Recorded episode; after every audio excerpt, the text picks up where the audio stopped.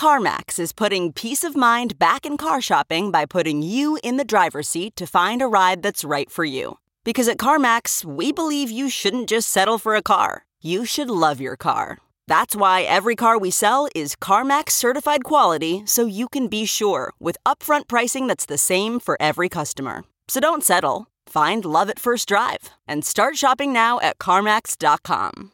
CarMax, the way car buying should be.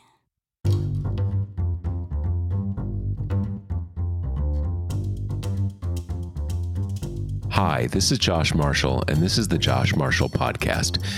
We are recording this episode about 20, 21 hours uh, after the verdict in the uh, George Floyd, Derek Chauvin trial. Um, and, you know, uh, a very historic moment. A lot uh, I think you can. I think we can fairly say the whole country's attention sort of held in suspense, particularly for a few minutes. You know, for for a while yesterday afternoon, uh, but in some ways going on almost a year. I guess it was it when when um when the verdict came down. I was sort of a little jarred to hear that it had been 11 months I was thinking, oh, maybe like eight months. That was sometime during the summer or something like that. Well, it was a little longer ago, and we're a little further into the, into into, into this year. Mm-hmm. Um, as as you know, uh, Chauvin, you know, it's it's it's funny. One of the weird things about this last year, and this is like you know the the hundred and tenth most significant thing about this, but I realized before we started the episode that I have been so isolated from electronic communications, electronic media, because of the pandemic. I basically don't watch any TV. Um, I read a lot, but I was realizing I wasn't 100% sure precisely how to pronounce this guy's name. I know basically how to pronounce it. It's not like I've never heard it before, but I was just realizing again because everything for me is is written media. Um, you know, you know, so uh probably like many of you, I, I was waiting for the verdict yesterday afternoon with with uh, great apprehension, um, both because of the the significance and gravity of the case itself, and also because of the implications of of different potential verdicts. And my reaction was mainly one of relief, uh, more than anything else. And it's a funny thing because when I I did not watch the trial closely, didn't you know, didn't didn't watch every moment of it, that kind of thing, but I did watch it, significant parts of it. And I was struck by how weak the defense was.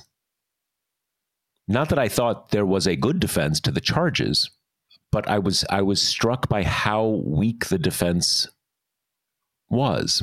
Um, at the same time, I think we all know, and I think that's what was was behind a lot of the tension and apprehension yesterday. That often there are these cases where, you know, it seems pretty clear to a lot of people that something very wrong happened, and yet the the police officers walk. You know, there's back in God, you know, almost 30 years ago now um, what in some ways was sort of the er case of this the, the, the although the dynamics were very different the rodney king case and it's it's worth remembering that in the in in the beating of rodney king rodney king of course did not die um, as, as as a result of this although i believe he passed away a few years ago. One of the things about that, it was this totally fortuitous and random and rare thing that some guy was using a camcorder in his apartment and happened to, you know, that for you young people, not everybody used to, you know, it wasn't the case everybody had iPhones in the past, right? Or iPhones or all these different ways we record things. But uh, defense attorneys have historically had a way of sort of breaking these video accounts down into their component parts. And that uh, you know, you sort of zoom in on the trees to get away from the forest, as it were. And as I took the uh, defense case, it was basically two pronged. One was uh, Floyd had uh, drugs in his system, not acute levels of drugs, but drugs in his system. It sort of came out subsequently. He had struggled with opioid abuse. Um, he had drugs in his system, and maybe he OD'd. Maybe he had a drug overdose, and it just kind of happened while he was being arrested.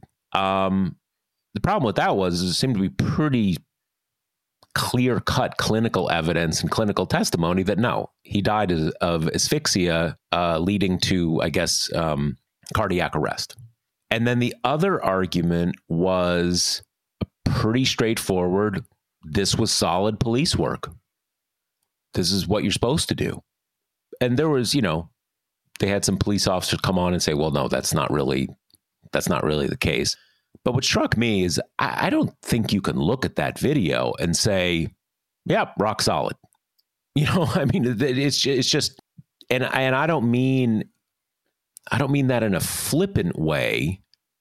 You you can say a lot of things. You could make an argument that that for various reasons, maybe Chauvin wasn't, you know, um, criminally culpable. But I don't see how you look at that and say, yeah, that's textbook, by the book. That's how you do. I mean, th- that just makes no sense. And yet they did sort of make that argument and then show the video. And that, that, I, I, so I was in this kind of funny, in this, in this uh, funny state of, of, of apprehension and uh, suspense because especially after it came back that you know relatively short deliberations no questions to the judge. And I think as we've seen, when these guys get acquitted, usually see these questions to judge, you know, where they're working over to, you know, what is what is criminal culpability, stuff like this, no questions. And yet, again, as we know, these these uh, uh, jury verdicts often um, shock us, and yet it seems to have been pretty clear cut to the uh, jury as well especially when you figure that uh, you know every state has different versions of you know gradations of homicide from everything from you know first degree murder kind of like i wanted to kill that person. I planned to kill that person. I killed the person. To things that are just negligence like he kind of didn't care. And uh, they didn't charge him with the first thing. No there was no there was there was the, the jurors didn't have to think like he wanted george floyd to die. All that, you know they had three different charges but they were all versions of you just didn't care and you did something obviously very dangerous with indifferent to this to this man's well-being and uh and here we are so it looks like uh I, I don't know and it'll be interesting to see whether uh Chauvin has you know kind of much of a shot on appeal here um not clear to me how he would. I guess if I were a defense attorney, I'd probably make some kind of argument about fair trial. You know, no one doesn't no one doesn't know this story. No one doesn't know that it led to days of protests and and and riot across Minneapolis and then across the country and then even around the world so I was I was talking to someone yesterday about this, and this person saying, "I think he was definitely guilty, but I'm not sure that's a fair trial because how could it be a fair trial?" In, in in the sense of you're supposed to have jurors who kind of come at it with an open mind, who can have an open mind. But there we are, um, and uh, I think it's you know unquestionably good. He was convicted, both because he's guilty, but also because of the larger context around this. I do wonder whether the way that, you know, I said before how the defense just struck me as very weak. And I wonder if that was because a lot of the defenses that defense attorneys customarily use didn't seem available because of the sort of the changed perceptions of this whole issue. And what I mean is basically a kind of a scary black man defense, for lack of a better word. Just didn't seem like it was not just palatable. No one's uh, obviously that wouldn't go over well with the public, but defense attorneys don't care about the public. Trying to get a trying to get an acquittal. Um, and so I wonder if that is, you know, if that's if that was part of it. That again, certain kinds of defenses just were not available to them not legally not available just they knew it just would not wouldn't work and uh, i even had sometimes during the trial where i kind of thought why, why didn't they try to take a plea because they they they they seem to have no defense here and again i'm not saying substantively do i think there's any defense i'm saying legally they don't seem to have come up with anything uh, and yet as we know cops get uh, acquitted all the time in cases when it really seems like they're rock solid guilty. You need to get every single member of the jury to convict. Probably also true that uh, there probably wasn't much of a deal on offer. I mean, if you think about it, I think I think the state attorney general took over this prosecution, which Keith Ellison, uh, former member of Congress. It's not like they were going to say, "Oh, plead out, and we'll you know give you two years probation or something like that." That that just was not that was never going to happen. So maybe they didn't have an opportunity. In any case, uh, sort of a a, a, a somber, uh, more you know, different, bit of a different tone today's episode. So I'm just going to remind you, without reading through the copy, that our podcast is brought to you by Grady's Cold Brew Iced Coffee. It's a great product uh, support our sponsors. And in this case, it's a twofer because it, it really is a great product and you can support our sponsors and support us that way. And if you want to give it a try, you can get 25% off your first order at Grady'sColdBrew.com with promo code TPM. That's Grady'sColdBrew.com with promo code TPM. And you can also pick it up in, you know, a lot of grocery stores and stuff like that. So Kate, what do you what do you think? What do you think after yesterday? Where are you at?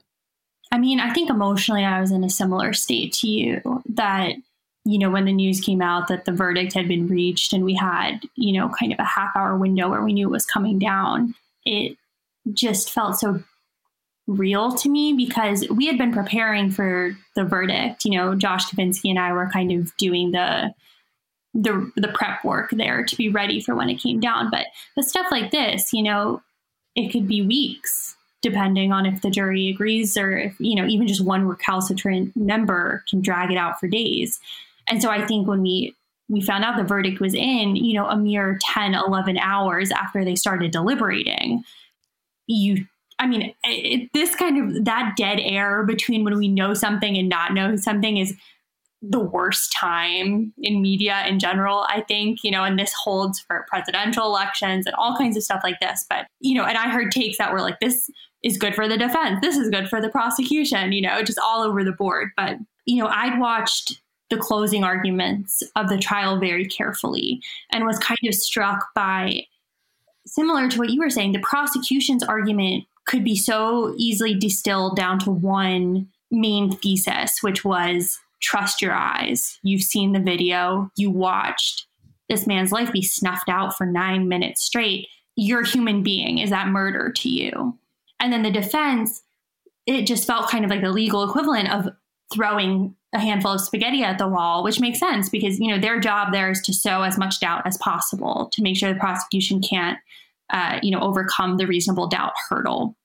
So it just, you know, so much stuff got dragged into it. The the drug stuff, as you say, uh, Floyd's history with struggling with drugs, um, you know, different plausible medical musings. You know, maybe he died of heart failure at that exact time. Even stuff like bringing up carbon monoxide poisoning from his head's proximity to the tailpipe of the police car.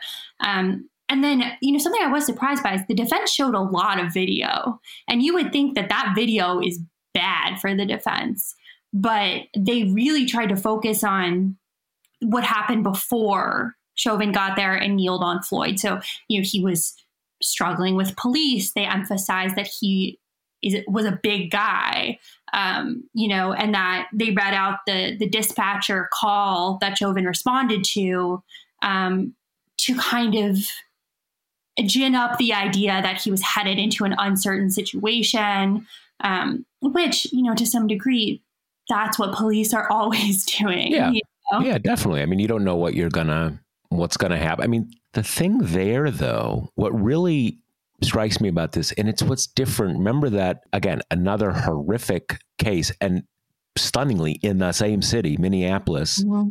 Um, the Castile killing, Philando Castile, uh, and that one, you know, it's this, it's uh, again one of these horrifying but also kind of uncanny videos where, and it's, I believe, the video in that case is is taken by his girlfriend, I believe, who was in the shotgun seat, you know, next seat, he's in the driver's seat. And just to remind everybody, in that case, he had had a legal gun in the car and he told the police right up front, I've got a gun. You know, I've got a legal gun. It's in the it's in the glove compartment and I think he went to get it and he shot, right? And that's sort of that story. And I what struck me in this case is many of these, I would say most of these cases, come down to these momentary decisions where the police officer says, I was afraid. I thought I was in danger.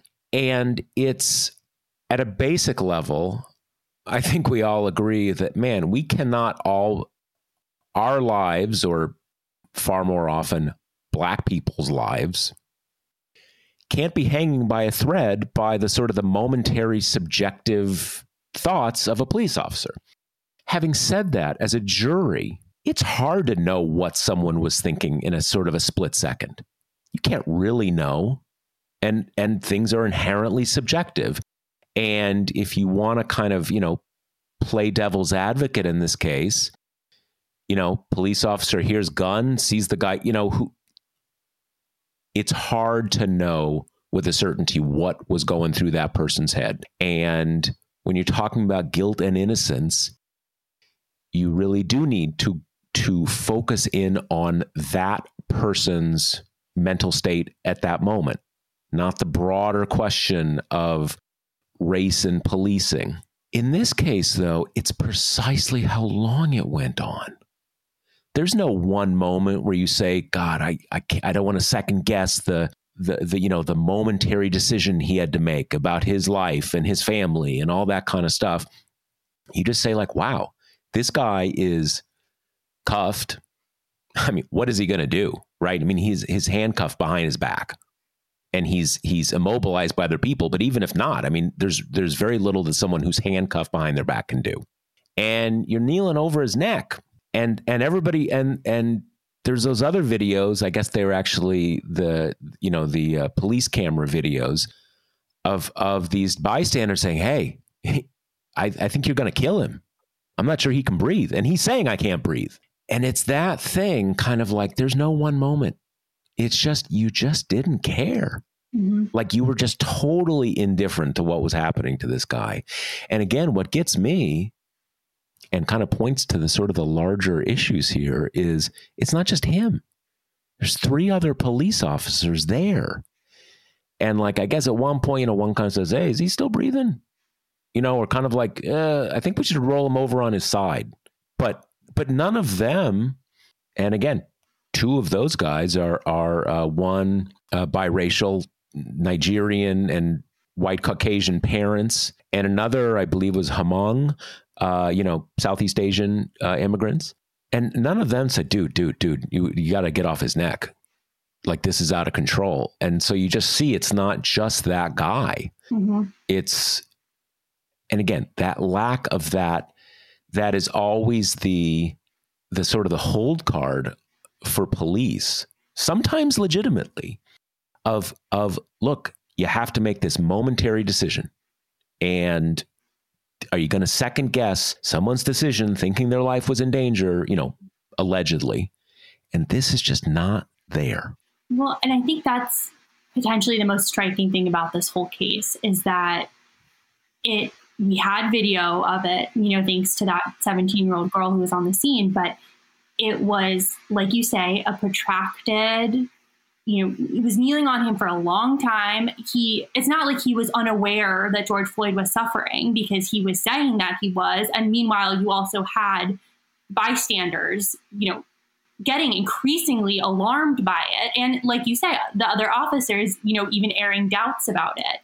Um, you know, not to mention the other pieces of this that's a, a, big line for the prosecution was when someone's in your custody, they're in your care. You know, police officers are supposed to do, um, you know, CPR, different kind of things until the paramedics get there. But, you know, we have all of this evidence. And then we have the fact that during the trial, you know, no one from the police department would would come and kind of vouch for Chauvin and say that he did the right thing. And instead, you had the opposite. You had people, uh, you know, in police organizations saying this is counter the training that they've received, like, you know, all that kind of stuff. And even with all of that, the entire country was waiting with bated breath yesterday evening, waiting to see if that would be enough. So, you know, it's like the immediate aftermath of this, I too, I think, just felt basic relief at even the kind of logistically what comes next. Because I think if he had been acquitted or maybe even not convicted on the murder charge, but just the, the lesser manslaughter charge,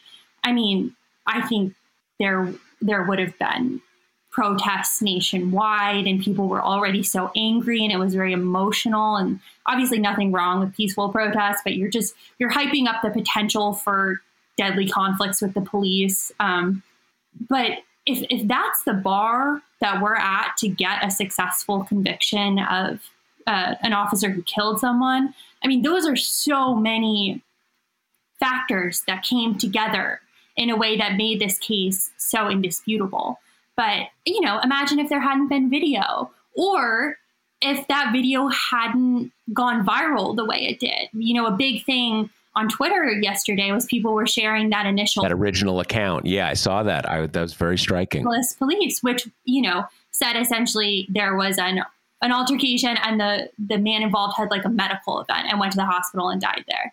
Which can you imagine if that's what we were working off of? It it really was I'm sure I saw that a year ago at some point, but it was striking to see it because, as, as you say, by that account, trying to arrest a guy, you know, go out, standard arrest, trying to arrest a guy, he struggles, something, he has some medical event, they try to revive him, doesn't work out, and he died.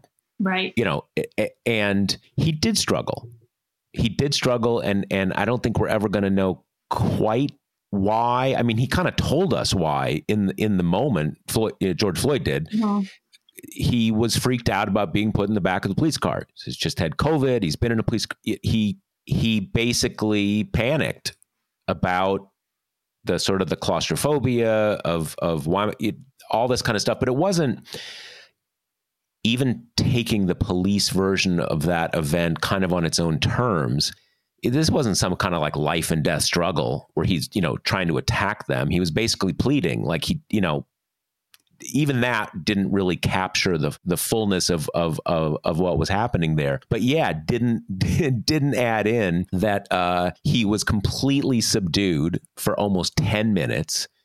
And the medical event was like pretty obviously tied at some level to like constricting his neck right. for seven or eight minutes. And yeah, I mean, it, what if? What if? What if you wouldn't know that? Because clearly they weren't treating it like up. Oh, just he died. Sorry you know, don't happen. And not to mention that the struggle piece kind of drives me nuts because that's a refrain that we keep hearing, especially from those on the right when this happens, is like, well, just comply, you know, do what they're telling you and you'll be fine. First of all, I mean, how many incidents have we seen where you can comply all you want? If they're ready to shoot you, they're ready to shoot you. You know, that was the case with um, the 13 year old boy that the video came out recently of him you know, he had his hands up when he was shot. So clearly it's like that's not a fail safe approach. Not to mention, in the George Floyd case, when, you know, kind of the struggle occurred, he it was what, three officers to him, three to one. He was unarmed. He wasn't trying to be violent. He was just clearly freaked out. And you're like, if the police don't have the capacity to deal with people who are panicking when they get arrested, something's pretty wrong because pretty much everyone's going to panic when they get arrested. I mean, my heart rate goes up when I go through security at the airport. So, like, we should probably have that pretty figured out by now. You should at least have the training to realize that most people aren't going to be cool, calm, and collected when they get stuffed into the back of a police car, you know? And, and, you know, as, as everybody says, proportionality. Yeah. It's not a capital offense, right? I mean, you know, okay, you shouldn't do that. Maybe there are laws. That you, there are laws against resisting arrest. You know, I think it would be overcharging if, you know, if George Floyd had not died and all that kind of stuff. May you know, again, there's ways to deal with that. Killing the person is not is not the is is is is not the way to do it. Uh, yeah, no, it's it is. It, and this is what a you know a huge amount of the dialogue about uh, police reform is about. Kind of how would you have, you know, how would the police have handled that if the job was get this to a peaceful conclusion whenever where everyone's okay? Um, and uh, you know, I guess the the the the defense did try with that kind of superhuman, yep. you know, superhuman strength uh, thing. And it's true. Uh, Floyd was a big guy, you know, a former athlete, you know, worked as a, I guess, uh, you know, security guard bouncer. Mm-hmm. Um, but, you know, four police officers, all armed, uh, you know, so, I mean, there, there's, it, it, it is, uh, it's a, it's a, it's a weird thing because I, I'm, I'm trying to say more than comes across probably in the words, but again, if you if the question was how do you get this to a peaceful conclusion where no one gets hurt?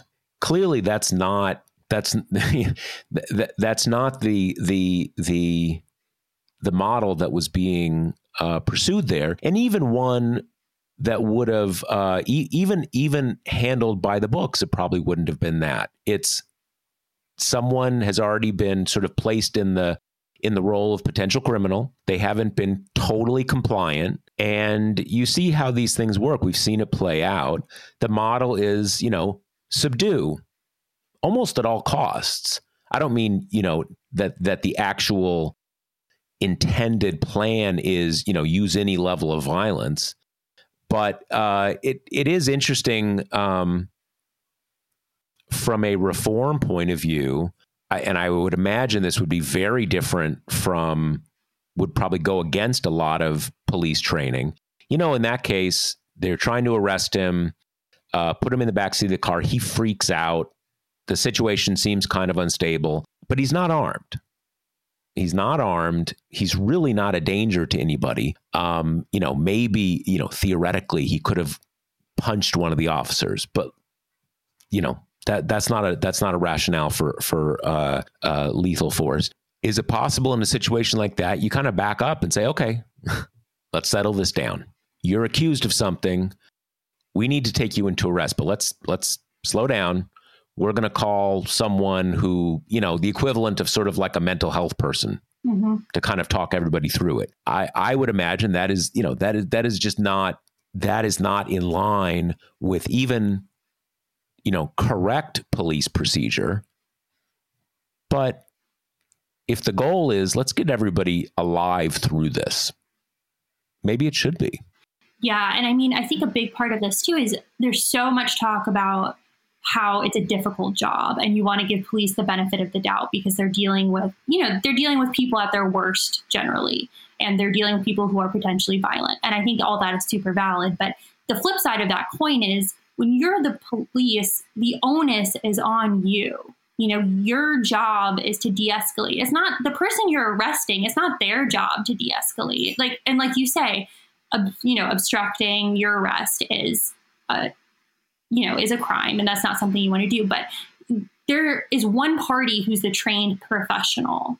So I think that's also why all this kind of talk about just comply, do what they say kind of rubs me the wrong way because it's their job to keep the temperature low or should be their job which i don't know that it is right now because for so long there's been kind of it seems to be this warrior mindset instead of you know a community partner mindset which is why i think so much of this ends in violence. And you know in berkeley right now uh, the berkeley city council i believe just passed something um, instituting a new traffic traffic enforcement department that will be kind of separate from the police and that will be unarmed. And the point of that is because so many of these incidents start with like really kind of low level things like traffic stops or like responding to a, a counterfeit $20 bill that escalate into a fatality when there's no violent crime that's happening. You know, so I think that was kind of interesting to me looking at it from that vantage point, which is I think it's muddied in the broad stroke conversation of, you know, the police are dealing with violent people that have to make bad decisions. That's definitely true. But a lot of these cases are starting in decidedly non-violent situations that the police, you know, are escalating, despite the fact that they're the ones who generally have the better firepower, who have backup, who should be, you know, uh, having some restraint in their dealings with them. But on the kind of congressional level of this, the kind of natural questions that were asked to lawmakers last night were A, how do you feel about the verdict? B, what's the future of policing reform in Congress? And while most of the A's sounded very similar, you know, even uh, across the aisle, most Republicans said, you know, the system worked the way it's supposed to, X, Y, Z. But on policing reform, we're essentially nowhere because, you know, the Republicans proffer Tim Scott's policing um, bill that Democrats say is toothless and that does a lot to shield uh, police officers from lawsuits and you know accountability that way. And then you know Republicans say that Democrats' offerings, which I think is called the George Floyd policing bill, is too harsh and too punitive against police officers. So, what is just just generally what is in that bill? The Democrats' reform bill, just broad, not you know broadly speaking, what is included in it? What kind of things? Yeah, I mean, the big sticking point is um, the police impunity thing, that it would really kind of take a knife to that. And that is the thing that uh, Republicans refuse to accept. But, you know, uh, I think great swaths of it are, are pretty innocuous, pretty more on the, you know, body cam type level that you would think Republicans could agree on. But, you know, it gets into what we were talking about last week, which is, as we saw from that uh, that one hearing we were talking about, when you Republicans tend to take this absolutist position about policing, which is that you know any way to hold them more accountable is a direct attack against the people who are in charge of keeping us safe. And is how do you have a debate about that? You know, not to mention that the filibuster in its current form is pretty much ensuring that neither of those bills is going anywhere. So, you know, it's we kind of have had this this what feels to me like a watershed moment in American history. You know, starting with the maybe the largest protest movement we've ever seen last summer, and then concluding with a police officer, you know, being convicted of uh, the top charge, which has a maximum sentence of 40 years in prison. So, you know, it's it's been this incredible sort of history altering moment that probably won't see absolutely no legislative change come out of it. It's interesting. I mean, I, I do, you know, there's there's a lot of these things. It, even even the qualified immunity thing is to a to a significant degree a judge thing, mm-hmm. not a statute thing. Um, and obviously, um, a lot of these things come down to juries. And this is the thing about people get frustrated about juries, but broadly speaking, you know, the issue with juries here is something that in general is a good thing and we should applaud. And it is a, in its current iteration, it's a fundamentally democratic, small d democratic thing. And what I mean by that is that you can pass laws and say this is against the law, that's against the law, this is an exception to the law. But basically, the jury system means that a law cannot be greatly in tension with public opinion and public attitudes about what's right, what's wrong, what's acceptable, what's not acceptable. And, you know, in general, in general, that's a good thing. In this case, as we can see, it's not a great thing.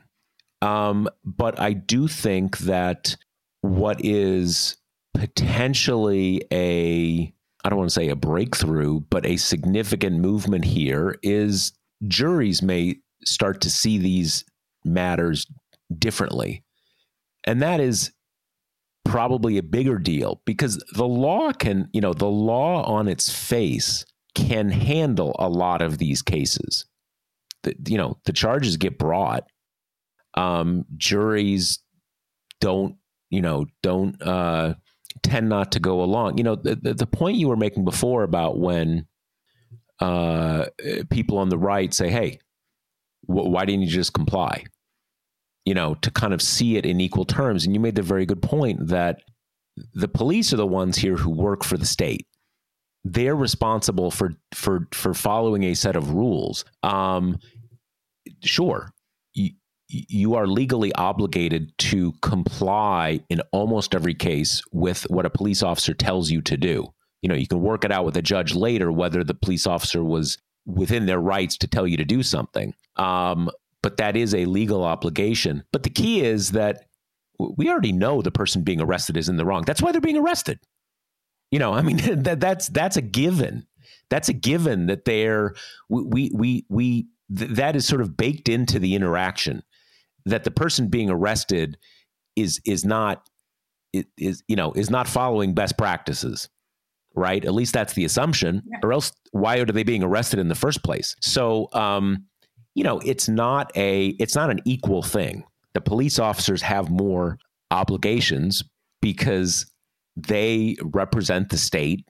State's supposed to follow the law and we're you know kind of giving all these benefits of the doubt and allowing them to you know at least temporarily take away people's liberty because they're they're doing things you know th- they're doing things right. Um, you know having said all this you know i get it. Police officers you get a call. You don't know what situation you're going into. You know there's the the, the, the cases i imagine that are um, particularly unnerving are the ones sort of like spousal, you know, kind of couple having a fight. You don't know what you're walking into there. Obviously, a very volatile situation. Who's armed? Who's not? And you know, let alone you know armed robbery in progress. That's that's scary. I don't. I don't. I don't. Um, and as you say, you catch people at their worst. They're probably at their worst because something hap- something just happened that they're in the process of being arrested. So that's all. That's all a given. And I don't. I don't take away for a second that that's that's a, you know that's a scary situation.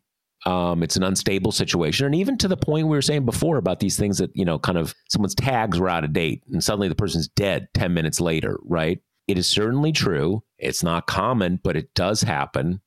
Someone's tags are out of date. Well, it turns out that person is wanted in another state for like armed robbery. So for them, that you know, kind of minor interaction is is a ticket back to jail, maybe and that person's going to come out shooting. You don't know. Um, at a certain level, this is the job. This is the job. It's it's there's there are some uh, inherent risks of it, and I and I don't want to. There's no point, and there's no need to uh, downplay that or deny that. You know, you said before, Kate, this that there's increasing there is you know this kind of warrior mentality there actually and i think this came out about minneapolis although perhaps it's another city where there's been a number of these cases. There have been uh, police unions that do these call, killology trainings or warrior you know warrior mentality trainings. And basically the they are these trainings. I think in most cases they're by the unions, not by the police departments themselves but that do train police officers literally to sort of see each interaction as a sort of a life or death struggle. Mm-hmm. You know, you're going to kill him or is he going to kill you?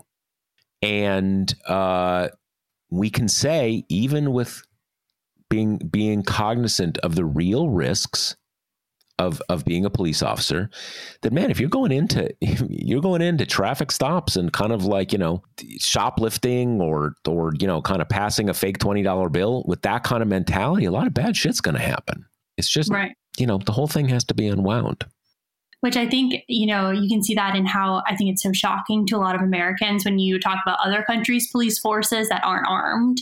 You know, that seems so foreign to us because the militarization of the police departments have, you know, made them akin to a branch of the military. They've got so many guns and just gigantic, um, you know, some had like tanks and stuff, you know, or, or, like armored cars and all this stuff. And you're like, you know, the, the vast majority of what the police department is dealing with is what we've been talking about low level stuff. A lot of it is traffic related, you know. And I think you're completely right that if you come in kind of all ramboed up and with the mentality that this person is the enemy and I'm I'm the soldier for America, of course that's going to end in a ton of these terrible killings because you're not going in with the mindset of like how do i de-escalate? You're going in with the opposite mindset. Yeah i mean obviously you know most of these cases that we certainly most of the cases that are, have gotten attention are cases with white officers and and black people usually black men. Um, so the overlay of race here is a huge factor in this and and we've you know we've focused on on what i guess i would call sort of structural dynamics that don't explicitly focus on you know focus on race um, that is obviously a huge huge uh, you know driver of of um, of of all these cases. But uh, yeah, I, I, I don't know. I don't know. The, the big thing in my mind is that even if you take that out of the mix or don't make that the central focus, you often have just an approach to policing where you're going to have a lot more tragic situations than you should. Um, and w- one point I want to make here, and this is, you know, in a way, a defense of the police, or kind of like, you know, why can't we have, uh, you know, why can't we have policing where uh, where the police aren't armed? Well, a good reason is is because we have a heavily armed civilian population. Right. You know, most of the countries where um, most police don't carry sidearms or don't have them, you know, kind of literally on, you know, kind of holstered, ready to go, are cases where the police can assume very few people are armed. Mm-hmm. And so, in a lot of ways, all of this is wrapped up in our gun culture, the sort of the broader culture of violence that is just endemic to America and has really always been endemic to America, even before you had quite the um, quite the prevalence of firearms that you do now. And w- one way, one one one thing that uh, I have thought about recently about this is that um, if you go back to the 1990s when you first had you know assault weapons bans and and uh, you know the first examples of you know background checks and stuff like that. The police police unions were consistently backers of things like assault weapons bans and various kind of gun control things like that right? And if you think about it that's hardly surprising. Right. they want they want an edge in the use of force. They want to have more firepower you know, even understand the police on the most, you know, on the most cynical terms. Of course, they want to have more firepower. Right. Who doesn't? Right. And, you know, to the extent that the whole kind of basis of the sort of modern theories of the state are a monopoly on the legitimate use of force, you don't just want a monopoly on the legitimate use of force. You want a lot more force than even illegitimate force. Right. But something happened over the last 20 years where police unions are no longer there politically. And the reason is, I mean, it's hard to imagine, you know, it makes no sense that the, the, the position of police would have changed on this, but I think what it is is that policing has become politicized and police culturally demographically have become so much more on the right mm-hmm. and sort of part of that larger gun culture that they don't support restrictions on firearms for what are basically ideological reasons, even though they are, you know, demonstrably against self interest in the context of policing. Police, again, just in that purely cynical wanting to monopolize the, the you know, uh, lethal force, should want the whole population unarmed, but they don't. And that really gives you that gives you a sense of of the dynamics of the last quarter century or so. I think that's totally right. And so, kind of linked into what we've been talking about too with the legislative side, the same way that the conversation around guns for Republicans has become absolutist, that any infringement at all is uh, you know, a brazen theft of liberty. It's the same thing with policing. Any infringement on police powers is a direct, you know, hit to their safety and uh, exactly what you're saying, kind of a, an ideologically loaded kind of rejection um, of people who they say, you know, have very hard, very dangerous jobs, which is true. But it makes it impossible to have that conversation if you know if that's if that's how dug in the position is it's also worth saying here and i don't have the precise statistics in front of me but um dangerous job a lot of uncertainty 100% it's not the most dangerous job it's not even close to the most dangerous job statistically policing is not that high on the rating of of dangerous jobs. Now, the ones that are more dangerous are pretty dangerous, like commercial fishermen, stuff like that. I mean, they're not, you know, not for the faint of heart, but it is always important to tether the conversation to some statistical realities that that case where you know ordinary traffic stop. You don't know that that you know the the guy in the car is on the run from mul- you know for multiple homicides and he just comes out you know firing. That's rare. That's really rare. Happens. I'd be nervous about it mm-hmm. but it's rare and it's important to to remember that.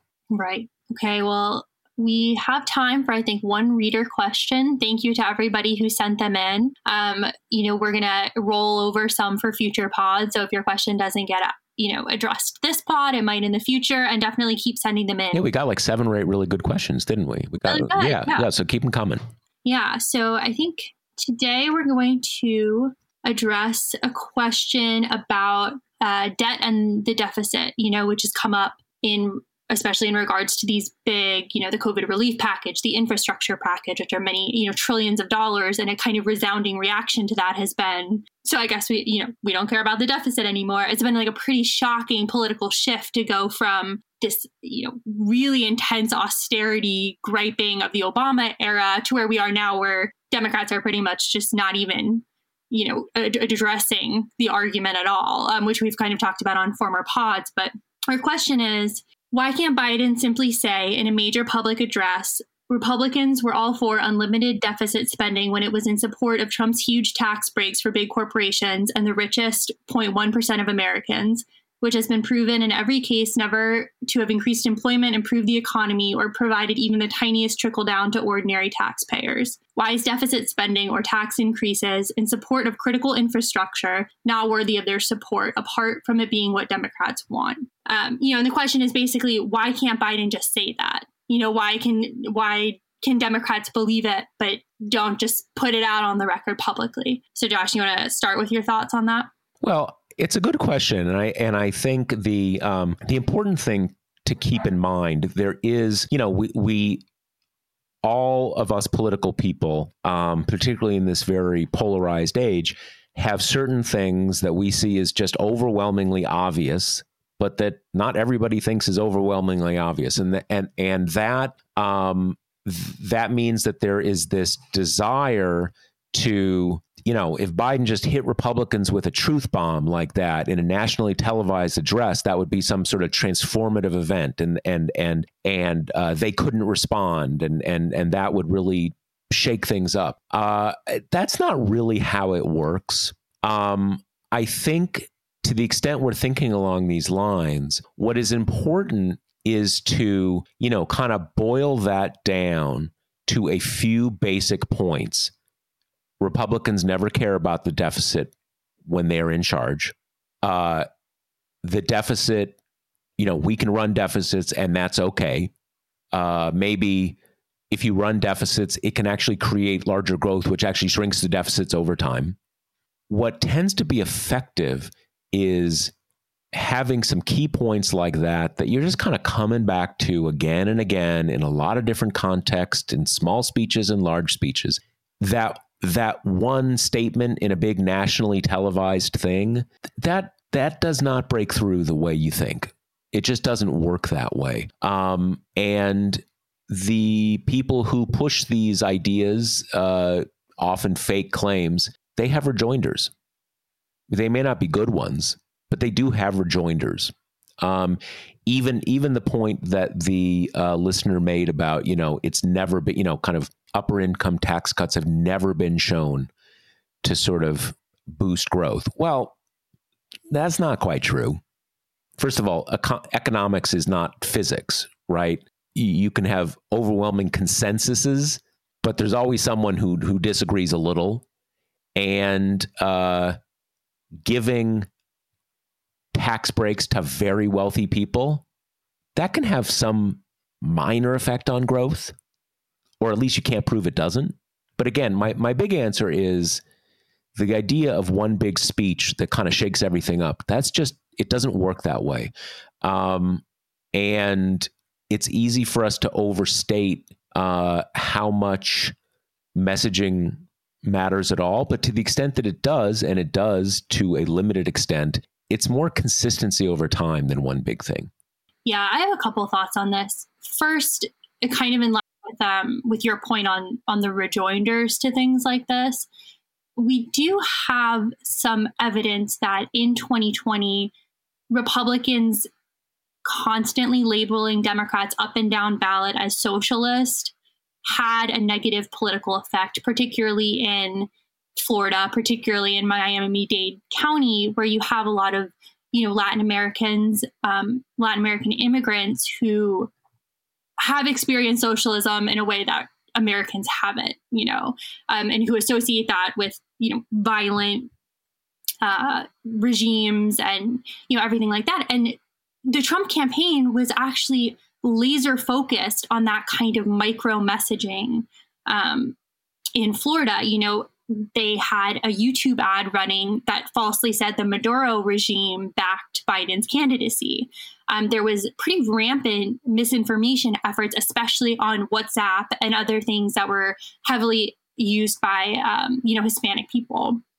And not to say that that should be a deterrent for Democrats, but we have seen that the, this Republican tagline has some political heft.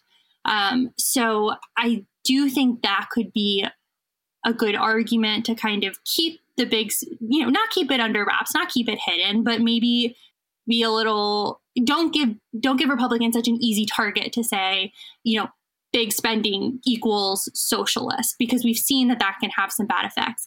And then the other piece of this is I think I think Biden and the Democrats so far have had experienced very little pushback to these big uh, gigantic packages that are really expensive, in part because even economists who are deficit hawks agree that we needed intense stimulus to keep the economic conditioning brought on by the pandemic from worsening.